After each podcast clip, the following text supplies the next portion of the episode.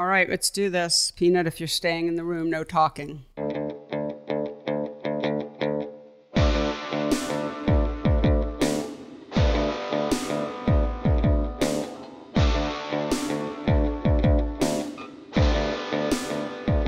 Hello, and welcome to the Photo Work Podcast, the talking, touchy feely version of my book, Photo Work 40 Photographers on Process and Practice. Hi, everyone. I'm Sasha Wolf and jokeless today, but joined as usual by my friend and producer, the one and only Michael Chovan Dalton. Hello, Michael. Hi, jokeless, not humorless, just not, no not humorless, but just, just, I mean, one might say, wait, she makes jokes because maybe they're just right. Are people scratching their heads, crunkers. going, "What?" exactly. What's she talking about? Right. Mm. Oh man. Well, the show today is, you know, longer on the longer side, so we mm-hmm. decided mm-hmm. to sort of try and get to it. And we will talk for a second about the show, but before I do, I I just want to mention that uh, the Aperture Portfolio Prize is sort of open now for submissions. It, it has been for a number of weeks, but the deadline is January 7th. Mm. So when this airs, that'll give give people a few weeks yet if they don't know about it to get it together. Get it together, yeah. people. it's a busy um, time of year. Get yeah. it together. so that's pretty exciting. Mm-hmm. So the show today is a conversation with the filmmaker, uh, writer, director. Craig Zobel and genius. Sorry, genius. yes. I concur. So, you know, I tell the story in in the body of the podcast, so I won't get too into it here. But basically, Craig di- directed many things and many things that I really love. But the sort of impetus for having him on the podcast is that he directed all episodes of the television show Mare of Easttown, which I was obsessed with. And mm-hmm. so I really wanted to talk to the director about the show and got my wish. And so yeah, it is it's like it is. It was like a wish. Santa you blew out a candle? Dear santa. i know i'm jewish but let's negotiate.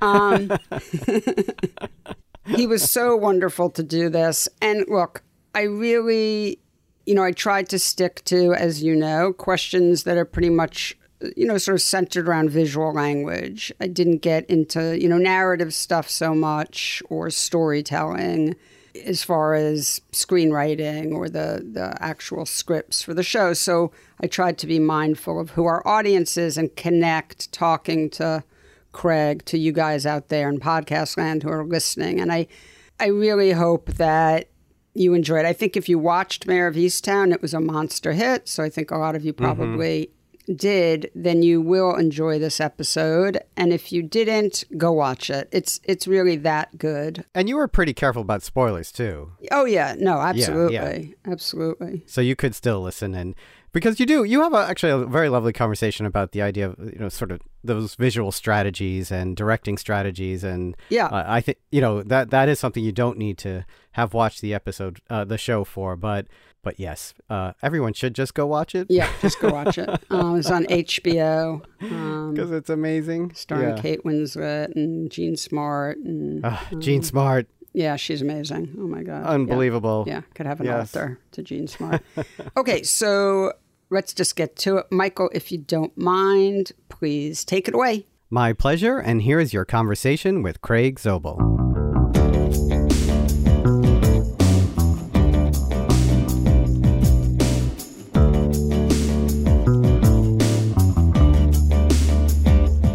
Craig Zobel, welcome to the Photo Work Podcast. Thanks for doing this. Thanks for having me, Sasha.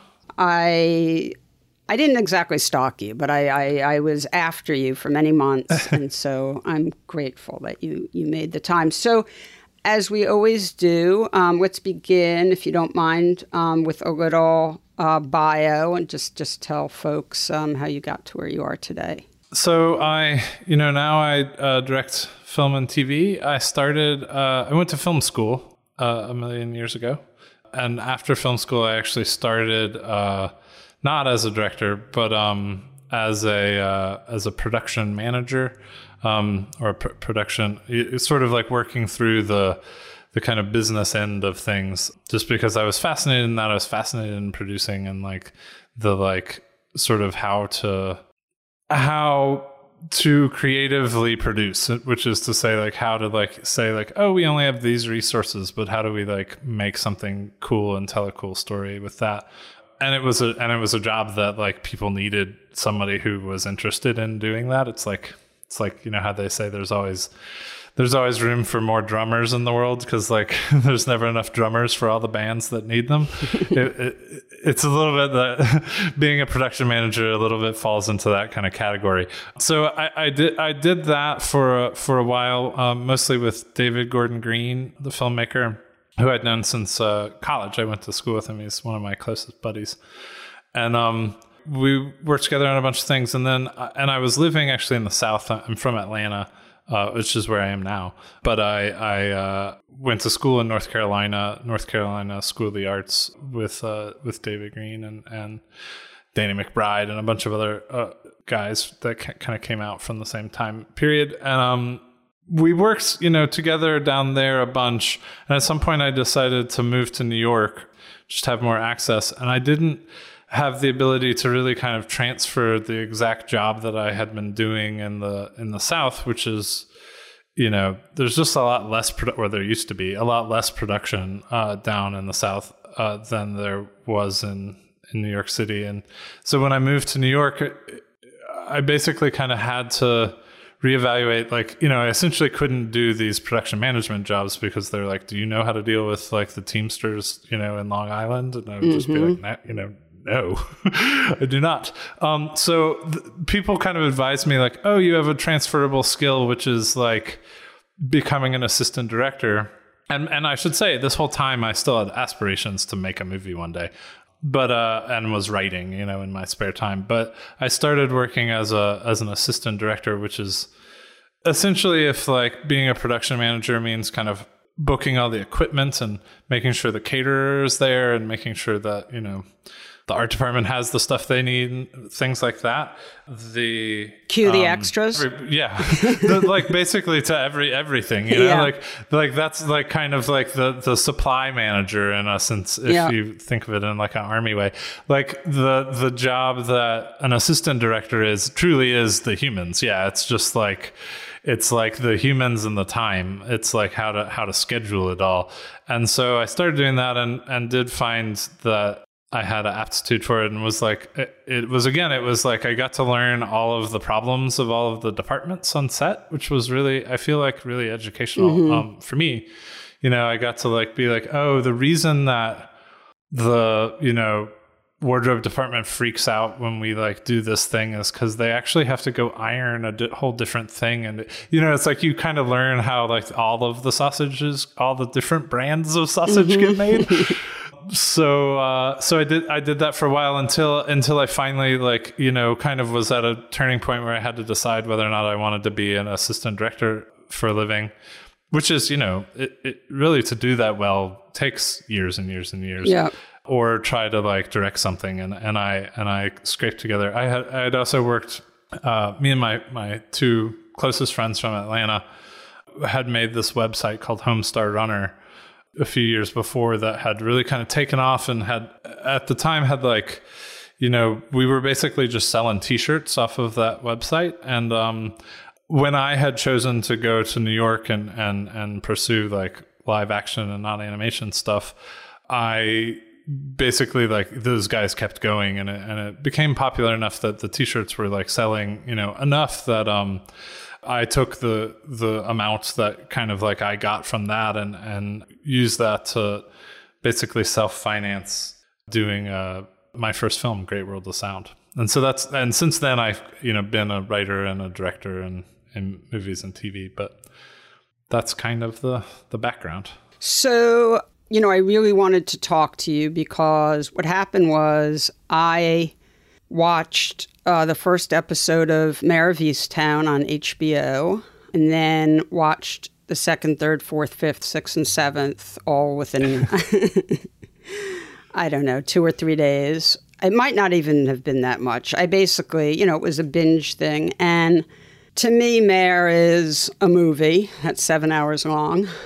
And I Well, thank you. just, it really blew my mind. I, I don't, I, I just want to be really clear here about the just level of the sincerity in, in which I'm saying this because people know me to be probably pretty enthusiastic. I'm an enthusiastic person. But I thought Mara was one of the greatest things I've ever seen.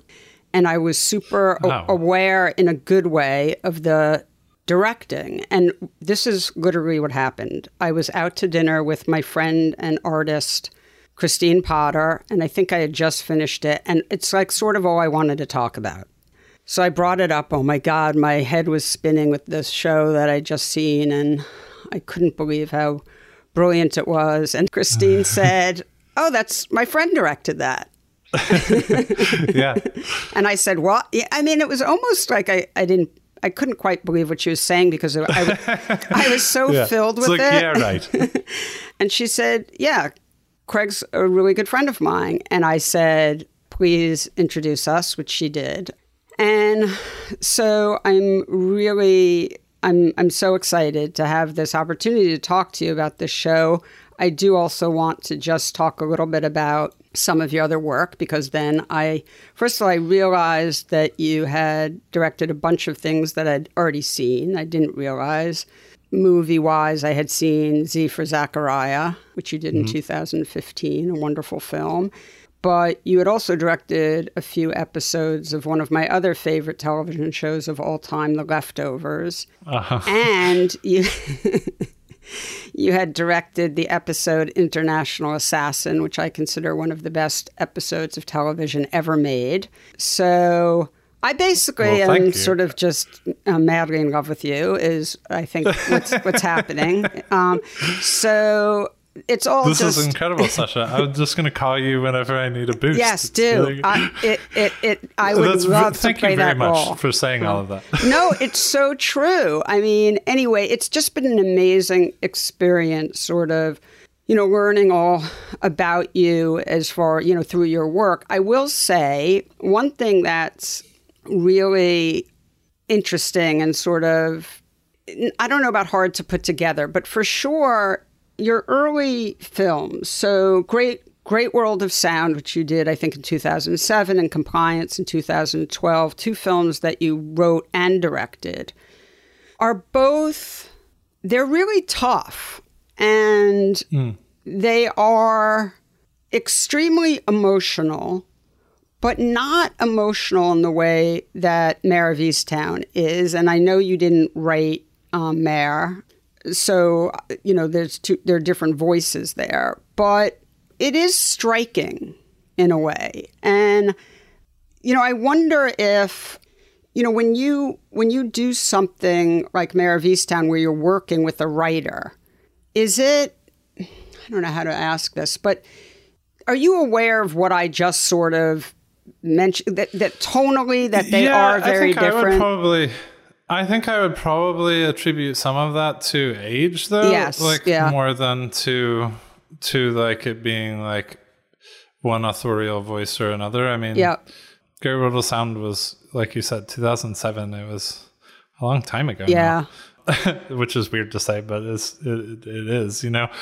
And compliance, you know, it's like they were also kind of born out of different plate head spaces, I think, in a way, you know. Um, compliance was an art project, uh, and uh, just to give some context to anybody who maybe hasn't seen it, like it's a it is a tough movie to watch. It was uh, based on a a true story about a an event that happened at a um, fast food restaurant in uh, in Kentucky, but also like seventy different places actually across the United States, where this person called saying they were the police officer and sort of made the employees of the store do strange things under the guise of like the authorities and the police were you know calling and telling them to do it and i had been i was really taken with that story Yeah, it's because crazy. I, I thought it was so crazy Yeah.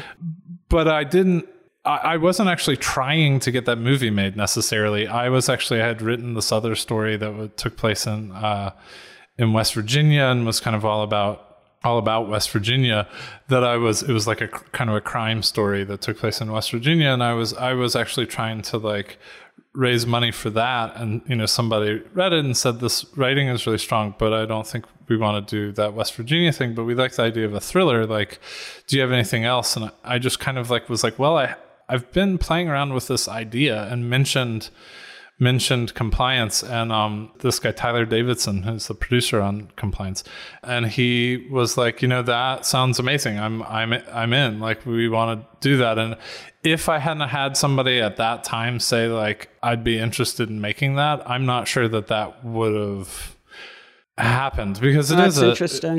it is a challenging movie Yeah. you know but it was supposed to be a ch- i mean it was like i was also in kind of a like you know, not the greatest place in my life. I was like struggling kind of with a bit of a, you know, existential crisis of meaning of some sort. um, so like I was thinking about all that stuff, you know, and, and, and it, it was able to exist kind of by virtue of the fact that it was like, well, I better do this right now or it won't ever get made, which I think has something to do with the, the tenor of that. It was, the goal was not to like, be an audience friendly unit shifter as much as it was to ask a bunch of questions, you know. Well, it's a really great movie. I mean, I think it's it's incredibly well done. It is it's really tough. It was it, was tough. I mean, you have the amazing Ann Dowd, which I think is wonderful because of course then you work with Ann Dowd again. I wanted Right. to just call her Ann as, as if we were friends. My friend Ann. But- she would be like, "Hey, love, of course, I'll just call me Ann."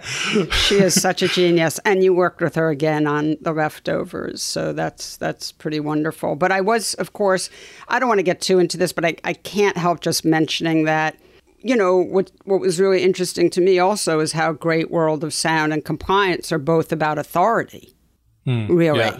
and and Mare even though again you didn't write Mare has a lot of I, I- I really think authority you know plays a part in a lot of the stories you're telling which is just something that really struck me um, Yeah, that's actually an interesting uh, observation. I mean, I I have to say that like I get. It's hard for me. I always feel like I'm like, well, this one's not like any of the other ones. and then somebody points out like, no, it's like it in that way, or you know what I mean. So like, I I, I don't know that I I certainly don't operate from a place where I like start looking for things to all be the same. Um, if anything, I'm like trying to like do something different, but then it turns out to like have some observable connection or something.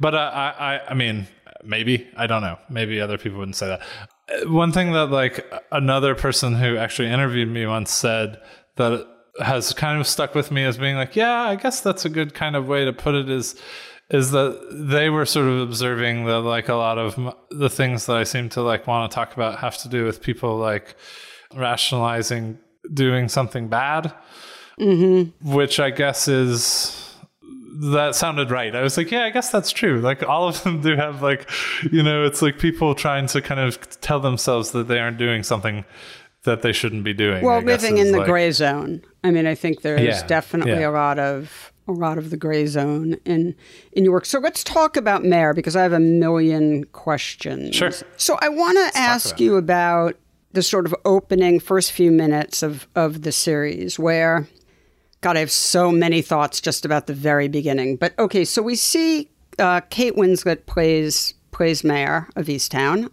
and we see um, Mare in bed, but we don't see her that clearly.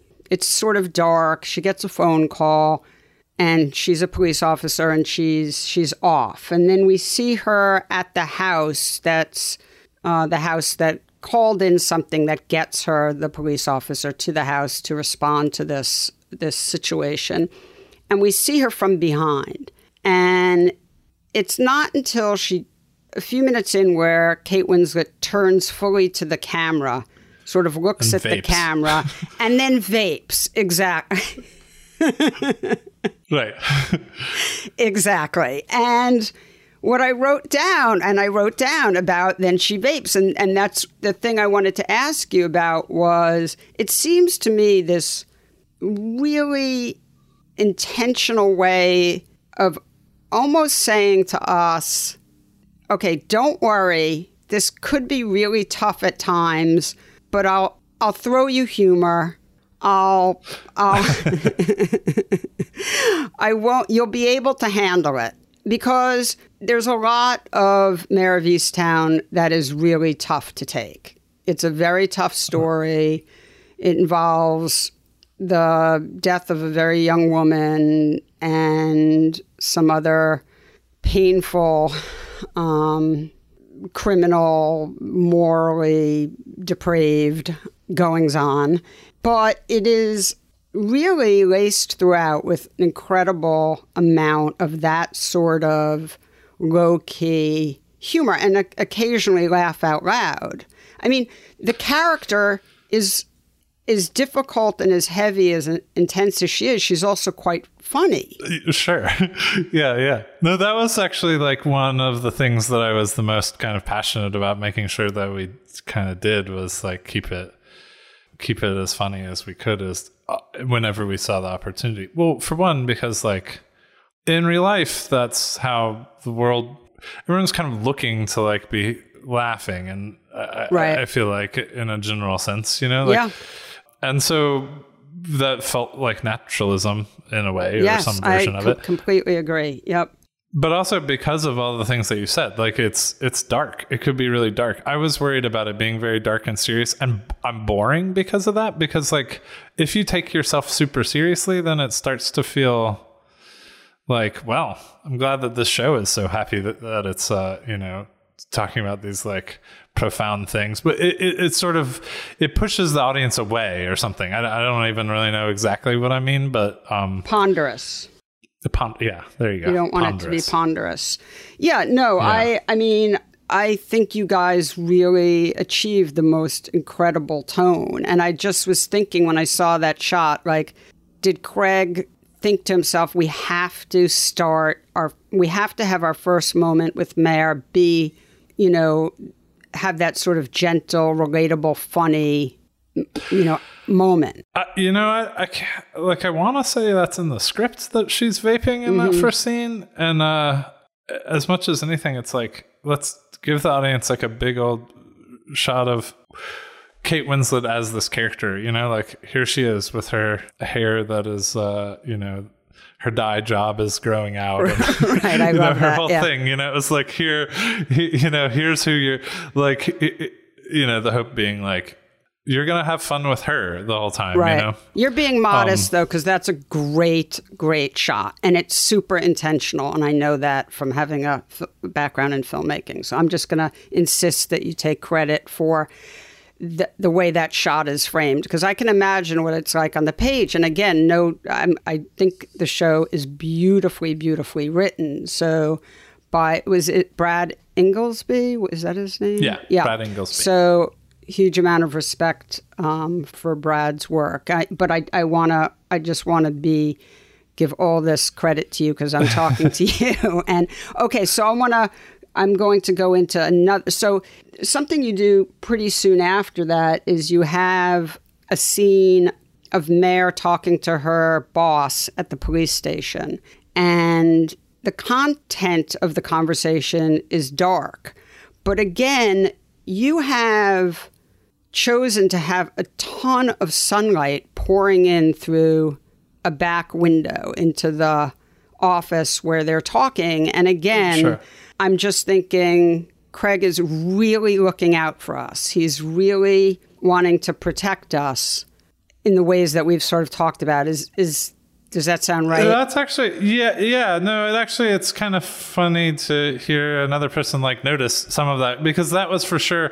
I was also scared of I was scared of a you know, Philadelphia sto- like a northeastern winter story that would be like all brown and gray. Like that like was I was like that's not going to help anything. And and you know the if there are any references to to Mare, they would certainly be like English miniseries, you know, murder mystery sh- shows like, you know, Happy Valley or right or Broadchurch or something. Yep. And I was like you know, we were certainly also in another cold place. I was just constantly looking for ways to like make sure that it didn't read that we weren't reinforcing the wrong thing, I guess, with that. Well, it's funny because you think for a second, like when I was thinking back, I rewatched the whole thing again, by the way, last week. Oh, amazing. And by the way, is it still good? oh my God, it is so rewatchable. It, That's good. It, it was, I was completely riveted, even though I already knew everything that was going to happen because the story is so good, the directing is so good, the acting is just astonishing. So yeah, it was amazing. But it's funny because one thing I noticed is that it's not desaturated. I almost thought it, I was like, oh, wow, it's not desaturated. Like, there, you know, and, and Looking your brain, you had desaturated yes, it? yes. In my brain, I had somewhat desaturated it. And then I'm watching it and I'm like, he didn't desaturate it. And one of the other things I noticed in the very beginning is that, that too, we see oh no, now I'm forgetting if it's if it's Siobhan, if it's Mare's daughter, or if it's Erin who's wearing purple. But then we see, Uh, I, yeah. Well, I both do at different times. I think. I mean, Erin does definitely at the beginning. okay, Erin, and then we we see then we're in the police station, and the receptionist has got purple in her shirt. So I I noticed that also. Like I noticed like this gift of sort of color that didn't have to be there and I just was sort of like super aware of yeah again like the choice to to have color and to to let in a lot of light and it's true that for sure that scene after the sunlight in the office we do go to that scene with Erin and her dad which is a tough scene so I feel like they're just so well balanced right. and I it seems to me like that's the whole show, right? Is that sort of back and forth between. Yeah, it's like how do we like not make sure that it just goes down and I mean that, some of that was editorial too. It was like do we need to move stuff around in order to make it not feel I, I just didn't want it to feel ponderous like you said. Right. Like I, I I you know, I I've been thinking a bunch recently, honestly, about um, the way murder mysteries work, uh, Mm-hmm. which is like this is actually the second one I've I've done in a in a row. Kind of. Uh, I also did this uh, thing that's called One Dollar, which was a, a limited series on. I did it for CBS All Access, but now that has turned into Paramount Plus, and it's also a uh, a, a detective story you know there's a lot of things that like are interesting about a detective story that aren't i don't think are kind of like well there's just there's rules to them that you have to make sure that you kind of obey because if you don't then everybody will be frustrated that the show didn't give them those things. And um it, it- with that structure i guess comes this like uh, like it was like i knew that we kind of were on some sort of safe ground because we were like, okay, well, we're about to have a bit, you know, in five minutes of the story, there will be a big dramatic turn. Uh, so th- th- then it's about just making sure that it that it felt fun, like a fun place to live. I right guess, in the yes. middle of no no totally. Absolutely. No i think that i think that's i think that's exactly what it's like. And you sort of can't believe that it doesn't feel punishing in the way look i think happy valley is a brilliant show. I love that show. And same with broadchurch. And i watch a lot of those tough sort of mm-hmm. european murder mystery or they're not always mysteries but anyway dramas. And there's no question that this i mean i think that mare is the most beautiful and successful example of something that has that gravitas and is talking about things. These shows that i just mentioned that you mentioned earlier are are really they're not gratuitous about violence they are really talking about societal issues Sure. you know, I don't watch stuff that's just let's just have a dead naked woman here because it's titillating or whatever. I, am not in on that. In fact, I have very strong negative feelings about that. But I am very interested in shows that intelligently talk about. I mean, what's amazing about Mare is Mare of Easttown is really a family drama, and it's really, Right. you know, number one, and it's Right. and it's also really about, I think about addiction and mental illness, you know, and and depression Yeah. and and so Yeah. there are all these other incredible things, you know, the murder mystery is the Trojan horse, I think. Um, yeah, for sure. I always said that on, on set. I would always be like, we're telling a story about grief. Right, And how that's grief right. can yeah. Get in the way of, of, of a person's life if they don't take care of it. But that would be a TV show I'd never want to watch. Right, Even right. if it did have Kate Winslet in it, if it was just that, you Right, know what I mean? So it's like, like the murder mystery is the part that makes it still, It's, and, and it's you have the to honor that, propulsive and you have to, part, right? It's the yeah. propulsive. It has to be fun and it Right. has to be a rewarding murder mystery. Right. You know. But if you do that right, then maybe there's room, especially as a television show. Look, that's what's so cool compared to a movie. The movie version of Mare would have, you know, a lot less of that because it would just not have the room, you know. no, no, Mare Um, of Easttown is a movie. I insist that that's what it is. Well, it's just a very long. It's a long like movie, yeah. a long one. Yeah. Yeah. Let, let, us talk about developing visual language because I think our the audience that listens to this show will be there's a lot of crossover. So one thing that jumped out at me the second time when I was watching last week was, I mean, a lot jumped out at me, but I'm just going to give one example. Is there's a scene between Mare's daughter and her new friend who she winds up in a short relationship with a young woman who works at the radio station at the mm-hmm. liberal arts school that's supposed to be, I don't know, Bryn Mawr or right. whatever it's supposed to be. And there's this lovely scene between them. I think it's the second time they meet when Siobhan goes back, back, mm-hmm. back to the radio station, where the camera starts floating around. I don't know if you even remember this, but the camera has this really, it's a very sweet scene between these Is two this- young women.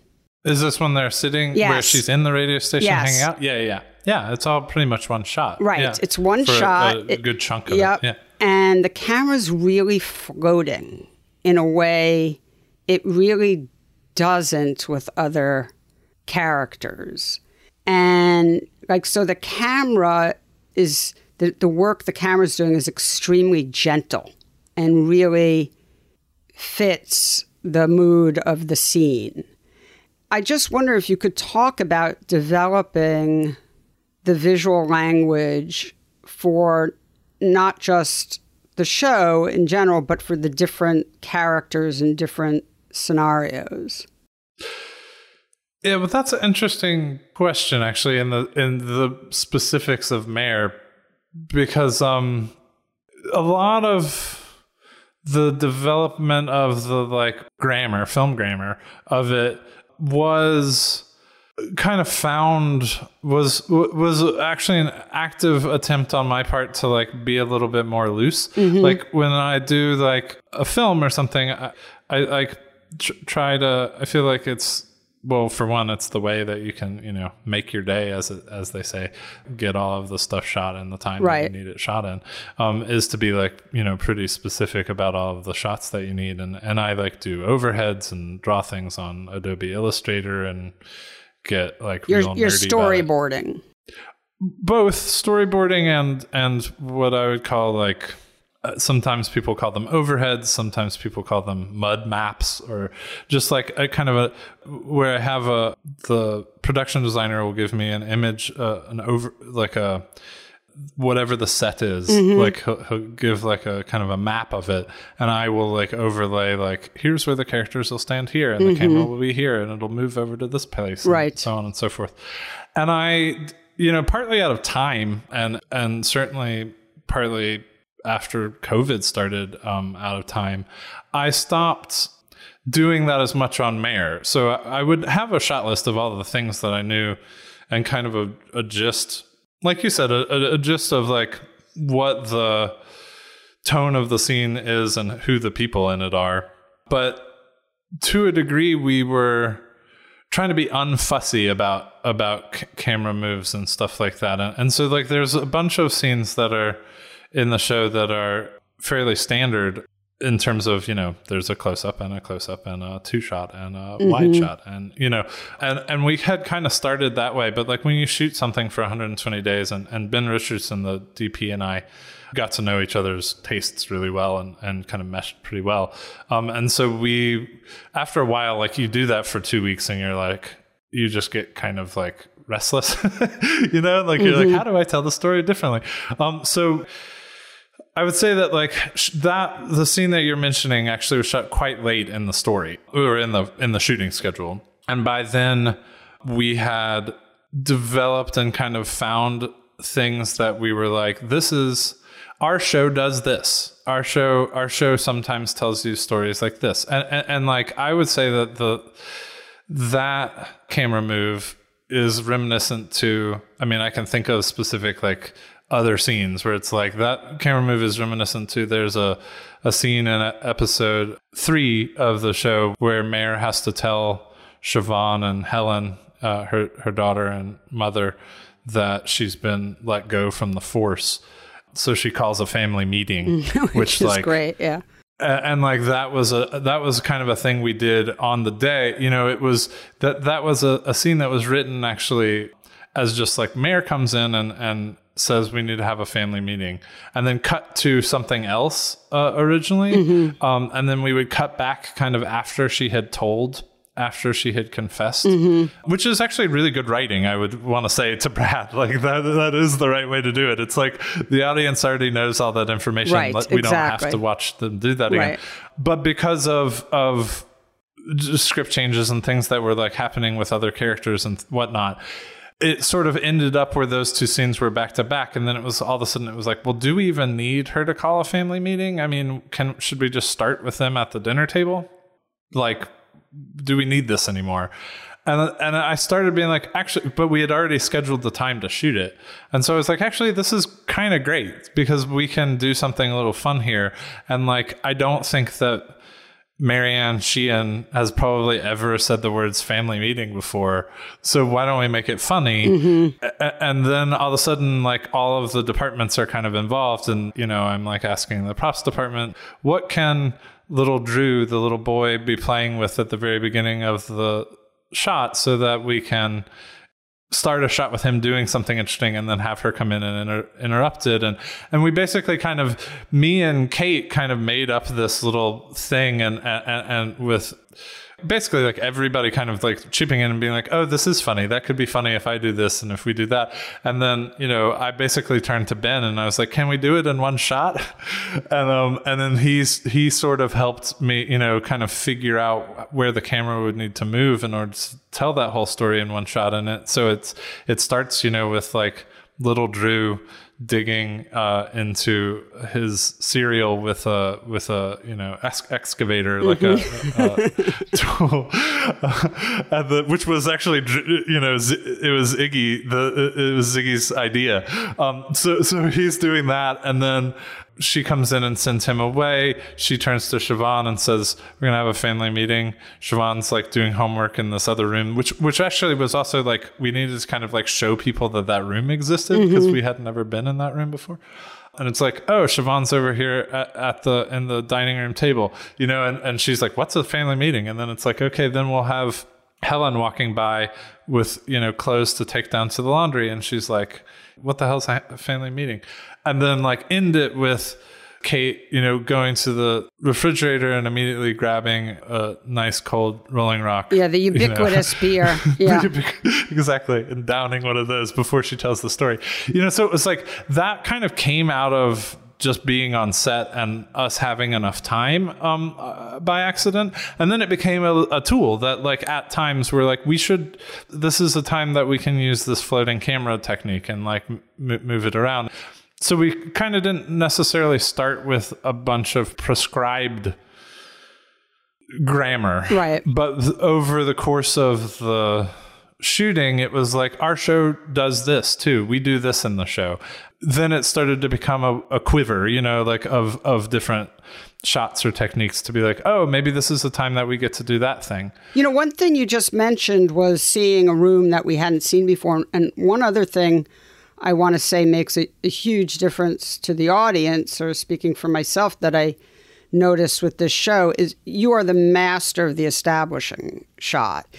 I I feel like you're so good at the sort of wide here's where you are you know i never Yeah. felt lost i mean were you sort Good. of aware of that like being really really good about giving us a lot i mean first of all you and ben richardson Yeah, Ben. Uh-huh. you know this this show i just want to say is just spectacular looking and so i'm sure it was just sort of like a goodie bag like wanting to shoot all these really dramatic and beautiful beautiful in a tough sort of down and out town of course but these shots are really really beautiful so i'm sure there was some fun in that but were you guys For sure. thinking like you know really aware of wanting to be generous with the establishing shots and make sure we always had a really good sense of so it would be like wide medium in close like The it kind of establishing shot that makes me very kind of nervous and feels sort of old to me is the, and we do it a couple times, but is the like, here's a shot of a house. Mm-hmm. You, you know, where it's like, it's a shortcut that was like used by, fr- frankly, it was used by, you know, it's like everybody can think of. Of the Seinfeld, the like coffee shop exterior Right. Seinfeld, Right. right? Great and then you just pop example. You know, like that's the first one that pops in my head. But you do kind of need to know where where you are. I, I, I- guess like to answer your question, yeah, it always it bugs me when I when I'm lost in other people's Yes. stories. So Yep. I am thinking about it a lot. I guess is the answer. well Yeah, you did it in a way that flowed so well so it never had that seinfeldy or friends or whatever it never had that feeling because because you would do it in a way that was like punchy it would be like this street, just something else this corner, this thi- right. Like no, it it was poetic. I I don't know how to explain. I wish I had the language to really explain what I mean, and people just need to see the show if they haven't. But it flowed in such a way that felt, even though it helped us know where we were, it felt like a visual gift. D- does that make sense? You know, So- it's funny. Like the thing, it w- the thing that we talked about a bunch that I, I actually would have forgotten this if if you hadn't been bringing this up. But we definitely like there was a big conversation, a lot of conversation about how to make sure that we were selling the location uh, you know mm-hmm. like that we were telling the story that it would be philadelphia and then it would like look a- and it's it's particularly hard to do that when you're not doing like the Seinfeld or Friends establishing shot shots. Yep. So it was about like, well, what is our, you know, what is something? He, all right. Well, here we have this uh, this new scene and or this new location we've never been to. Say, what do we do in order to like show that this is forty minutes outside of Philadelphia? Like, how how do we? And that was always a conversation actually with production design and with you know locations and with Ben uh, and myself uh, of just like what we only have a few opportunities to kind of really like explain like what this is that aren't just there for window dressing that are that are actually still like what you're doing is watching Mare walk over to somebody and start asking them a question, but it's in enough of a wide shot that you're like, oh, okay, like like this is the kind of houses that these people live in, or whatever, you know, whatever that is. That was a conversation we were having a bunch for sure. Does it help when you have someone? I mean, I'm sure this is sort of rhetorical, but does it help when you have someone as absolutely captivating as Kate Winslet? To I mean, Yes. because you would watch Everything her do helps with Kate anything, right? I mean, Yes. like she's so her physicality in this show is incredible. You know, after she jumps over the fence when she's chasing Freddie and she sprains her ankle, and then she's sort of hobbling around for the whole rest of that part of the episode. Uh-huh. It's just totally like it, it's like a drug. You just want to watch Kate Winslet hobble around. I mean, it's just like so crazy how completely Yeah, captivating she's she incredible. is. Yeah. I totally agree. no, no- nothing else to offer except for yes on Yeah, that one. yeah. for sure. She is amazing. I, I don't want to just fawn too She much, really but oh, and then um, I- No, let's she just- really is. The great Jean Smart who plays her mother. We haven't mentioned Jean Smart. Of course. Um, oh my God, I mean, the whole cast is really it. It it's just, and even the young people are so great. Um, and I'm sure that they are great, and I'm sure that you had a lot to do with making sure their performances were so so spot on. But you know what's what, And uh, you know, good to give props to Avy Kaufman, the the casting director. I mean, legendary. Yeah, exactly. yes. It, now that you've mentioned that name, people can will start seeing it everywhere because it's yeah astounding. Yes.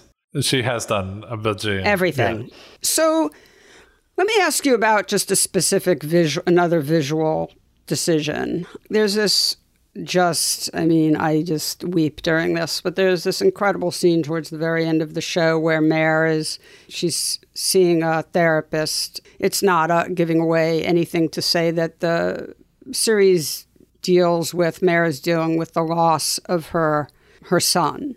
And Yeah. so she's finally sort of made to, to see a therapist and, and confront her feelings that she's been had bottled up. And when she starts really finally for the first time being honest about her feelings, you go in for this really beautiful close up, but it's not straight on. She's she's looking off. I think she's looking off up to her Right. right. And you're shooting her from an angle, so you're looking down at her. So she's what camera left, I guess. And Right. And of course, it's natural when one, because she's recalling something, and it's natural when one recalls something to sort of look off to the side. That's a normal way of getting into your own head.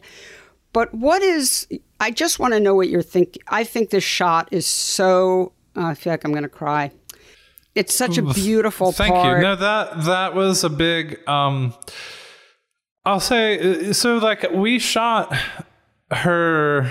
We actually also shot her delivering that whole thing directly to the therapist uh, from a very pretty traditional angle as well, and we shot that first, and then we added that shot that you just mentioned because I, I felt like on a very practical level, like it's quite a long story. right. And I knew I was going to kind of interrupt the story with uh, a flashback at some point. But uh, I wanted to be able to like go to like, here's the shot. That's the shot. Uh, so we, I, I I'm six foot four, so I'm like always taller than someone. Um, so like it's that's a shot that I like find myself doing a bunch, and I always work with uh, DPs that are um, not six four.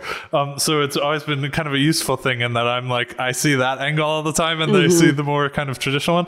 But I was like, this is a good time to use this, and and actually, you know, it's like very easy to kind of like tell Kate like instead of looking out the window, like just look this way. And she's like, got it, you know, because she's a pro. She's a great filmmaker. So, uh, yeah, we sort of, I, I can't say that there was like a spec- specific reason it's higher, other than I just feel like that's maybe kind of a personal, something feels personal about that angle to me. I don't know. I've used it on a bunch of, I, now that you know that, you'll see it. I mean, Do you have a sense of it popping us out and not ruining, not taking us out of the story, but popping us out just enough so that it becomes truly, truly existential and there's a sort of beatific quality to it. I mean, it, it really is, the whole scene is so incredibly moving, but the shot is so moving because it's, Oh, well, thank you very it's much. really, it's almost, it is beyond, it is beyond the everyday. It becomes sort of about something. I, I, the, the word heavenly keeps, but it is. It's like it's a life or death. You know, so the funny thing about like the interesting thing in that whole arc was that it's like two people that whole arc meaning like over multiple episodes she goes to this therapist and um and a therapist's office is pretty, you know, static place. Like you right. always sit in the same place, they always sit in the same place. It's pretty like the same all the time.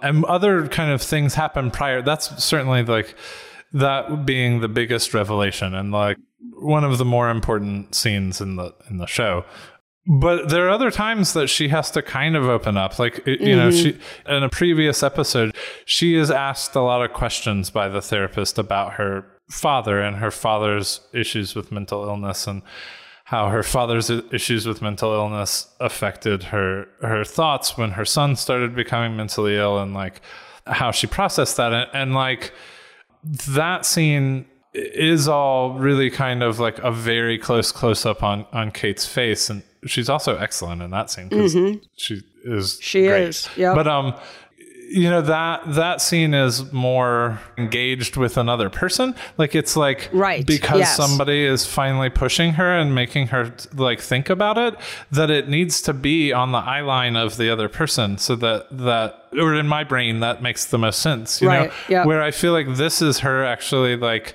dealing with a thing that she hasn't probably said to anybody before right. yep. and that she probably couldn't say if she looked at them in the face. Well, right. I mean, I think the earlier stuff is more grounded and the later scene, the the real sort of breakthrough moment in many ways is more it's the stuff that our most spiritual selves are sort of made of. And that's why that angle to me, you know, mixed with the content felt so right because it's so spiritual.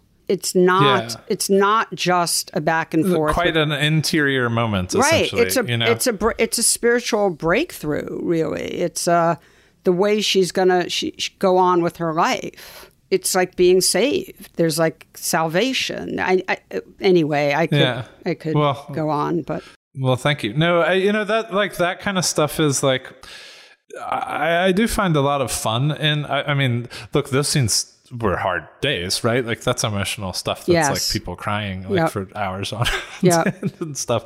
Um, and and the kind of thing that like you don't actually like want to be like laughing and joking around because you'll like right, you know, knock the actors out of their headspace and stuff.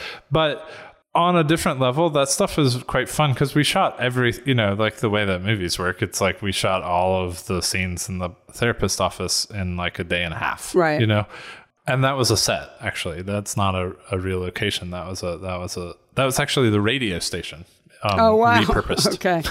Oh man. um, ah, the uh, magic uh, of filmmaking. Yeah. yeah. Um, so the uh, the fun of that, in my mind, was like there being a challenge of saying like, all right, Ben, you know, like every episode, this place has to look different, and we can't repeat ourselves in the same shot ever. And I don't think we do. And and no. like another big thing was like which was a a thing that we did a lot on like say compliance like a space looks different when it's nighttime than when it's daytime. So mm-hmm. it's like mm-hmm. like changing the lighting radically like over the course of like each episode, you mm-hmm. know, like uh, by the end like we've got, you know, like the sun is shining into the like window of the therapist's office because it's the last episode and she's still going to therapy and it's mm-hmm. like a little happier. You know, mm-hmm. which is like oh, maybe that's a little treacly or whatever, but like I don't think that people really think of it that like don't draw that line, you know. It felt like right to be like okay, yeah, like we'll get, it'll get brighter and it'll get brighter and more well, sunshiny was, as like a, I was crying, so it worked for me. Well, great. Let me ask you a few. I mean, sorry that you're crying, but no, no. Let me ask you a few tech questions that I think people will appreciate. How much is how much are you on a tripod, and how much is Steadicam, and and were you guys shooting digitally or on film? Definitely digitally. And I have the last time I shot on film was I, I worked on uh, season two of Westworld, which mm-hmm. was all shot on film. And while I loved it, I realized that I was asking the camera operators to do things, and they're like, "Oh, we we kind of can't because it weighs like sixty five pounds." Right. You know, it's like, yep. right, these cameras are so heavy. Yeah. Um. So I'm kind of I'm a full convert at this point to the digital camera scenario, it was as far as this project was i would say it was predominantly studio mode predominantly on a tripod and dolly. Wow. Pretty pretty predominantly. Like i, I would say like maybe 30% is is steadicam maybe less than that. And maybe like 5% is actually handheld where it's not on a steadicam you know and it's just just on a person's shoulder. Um, so, like those, that floating shot I was talking about in the radio station, is that was that, a dolly? God, wow, really? I'm shocked. Yeah. I didn't think that that was the case. Yeah, do- dolly on dance floor. So it's not on not on rails, but like on uh, you know we would lay down plywood and then lay down a dance floor so that it could move. You know, the dolly operator could move in a bunch of different directions. Wow, I have to say, I just did not that's really interesting. And so let me ask you, because I was just reading about Lorene Scafaria, the filmmaker. Um, she just shot an episode of Succession, and they they shoot on film, or at least she shot. I think they yeah. shoot entirely on film. And she was talking about because the takes are so long, the magazines are huge, which is what you were just talking about. The the cameras weigh a ton, and then if you're doing long takes, you have to have you know huge magazines in the in the cameras and it's but what what at this point what's the difference like for us the audience watching on a television? What would we notice or not how, notice? how, how to notice? Yeah. I mean uh i think i guess i would say really it's a level of grain honestly I don't even know mostly. if I'm noticing grain anymore. But we had fake grain on, on right. Uh, okay. On yeah. We like did. Uh, there's a there's one guy out in California who has like a special algorithm, and like we used his algorithm called live grain um, at the end of yeah you know editorial. Yeah. Um, see, I can't uh, tell uh, anymore gra- because of that. Yeah. It's really interesting. I want to be a film proponent when it comes in general. I do. I'm just predisposed to want to be a film proponent.